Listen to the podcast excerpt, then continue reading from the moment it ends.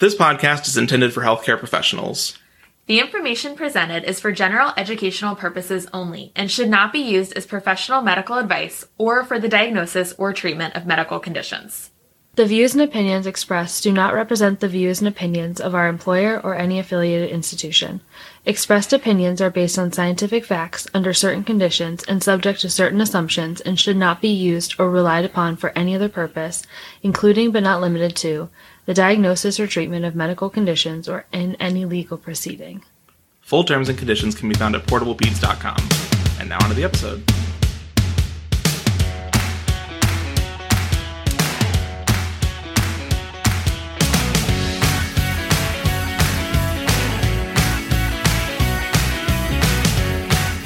Howdy, and welcome to Portable Peds, the pediatric board review podcast. We've got an extra special month for you guys this month because one of our colleagues, Dr. Namisha Bajaj, is here with us, and she wrote all of the cases for this month. Hi guys, I'm Namisha. I'm so happy to be here because adolescent medicine is one of my passions. So thanks to Ryan, Liz, and Sammy for having me on. Like Namisha said, this is going to be all about adolescent medicine this month. So we've got five weeks this month. So there are going to be four cases and then one review episode at the end like normal. So we'll have an extra bonus episode compared to the normal months of the year. And let's just jump right in. Nimisha, you want to start us off with the case you wrote? I would love to. A 17 year old, previously healthy male presents for an annual physical exam. When examining his genitals, you notice a small ulcer on his penis that he had not seen before. It is painless and he denies other symptoms, including fever, dysuria, and penile discharge. It is a solitary ulcer with smooth, firm borders and no underlying erythema or skin color changes. He also has no inguinal lymphadenopathy. He reports unprotected penile vaginal intercourse with two separate partners in the last few weeks, but he is unsure about their STI status. You send the appropriate diagnostic studies, which are pending. Given his symptoms and the most likely diagnosis, what is the next best step to treat this adolescent? Is it A, 400 milligrams of oral acyclovir three times per day for seven days? B, one gram of oral azithromycin in a single dose? C, 250 milligrams of IM ceftriaxone in a single dose with one gram of oral azithromycin in a single dose? D, 2.4 million units of IM penicillin G? Or E, initiate antiretroviral therapy?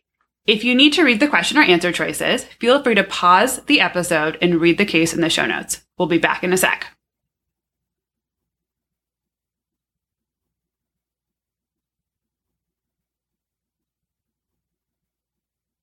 Welcome back. The correct answer choice is D, 2.4 million units of IM penicillin G. And Ryan's going to start us off on explaining the answer choices. All right, so first I'm going to talk about HSV. So 400 milligrams of oral acyclovir taken three times per day for seven days is the treatment of choice for a, an acute herpes simplex virus outbreak. And this is different than the lesions seen on the penis of this patient. So this is the patient's first episode, and primary HSV typically presents with multiple grouped and clustered painful vesicles with inguinal lymphadenopathy. So this patient's vesicle was a single vesicle. It was not painful, and he did not have inguinal lymphadenopathy, making it much less likely that he had HSV.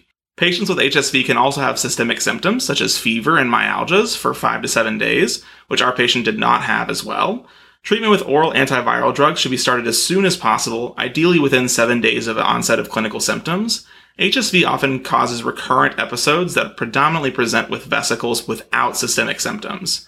Recurrent episodes can either be treated episodically, for example, using 400 milligrams of oral acyclovir TID for three days, or with suppressive therapy, which is 400 milligrams of oral acyclovir once per day to prevent them from occurring. And Nimisha is going to talk next about our next answer choice. Okay, so one gram of oral azithromycin is actually the treatment for chancroid. It can also be used to treat chlamydial urethritis, but we'll talk about that later. A chancroid is a solitary painful genital ulcer caused by H. ducreyi that is also associated with tender inguinal lymphadenopathy that presents as a suppurative lymph nodes called buboes, whereas our patient has a solitary painless ulcer with no inguinal lymphadenopathy. Depending on the location of the chancroid, it can also cause dysuria, dyspareunia, or pain with intercourse, or pain with defecation, also known as dyschezia.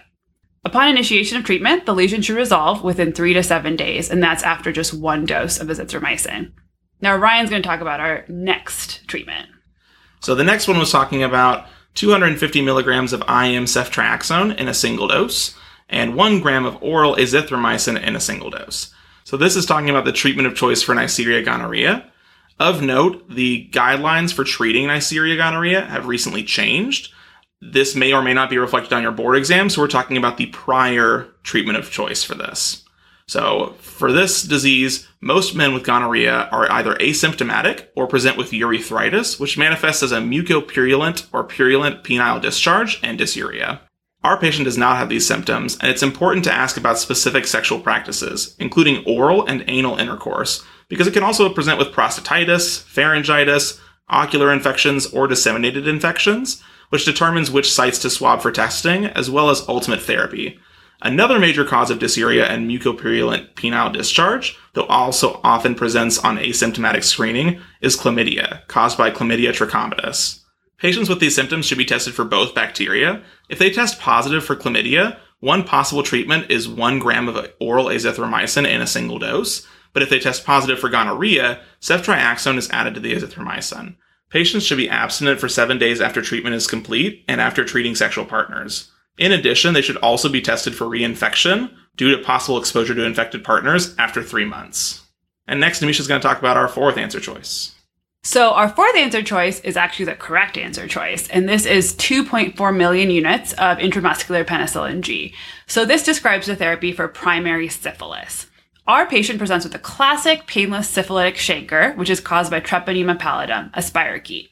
Syphilis can be diagnosed clinically, though definitive testing includes dark field microscopy as well as non-treponemal, VDRL or RPR, and treponemal, FTA, ABS, or TPPA tests.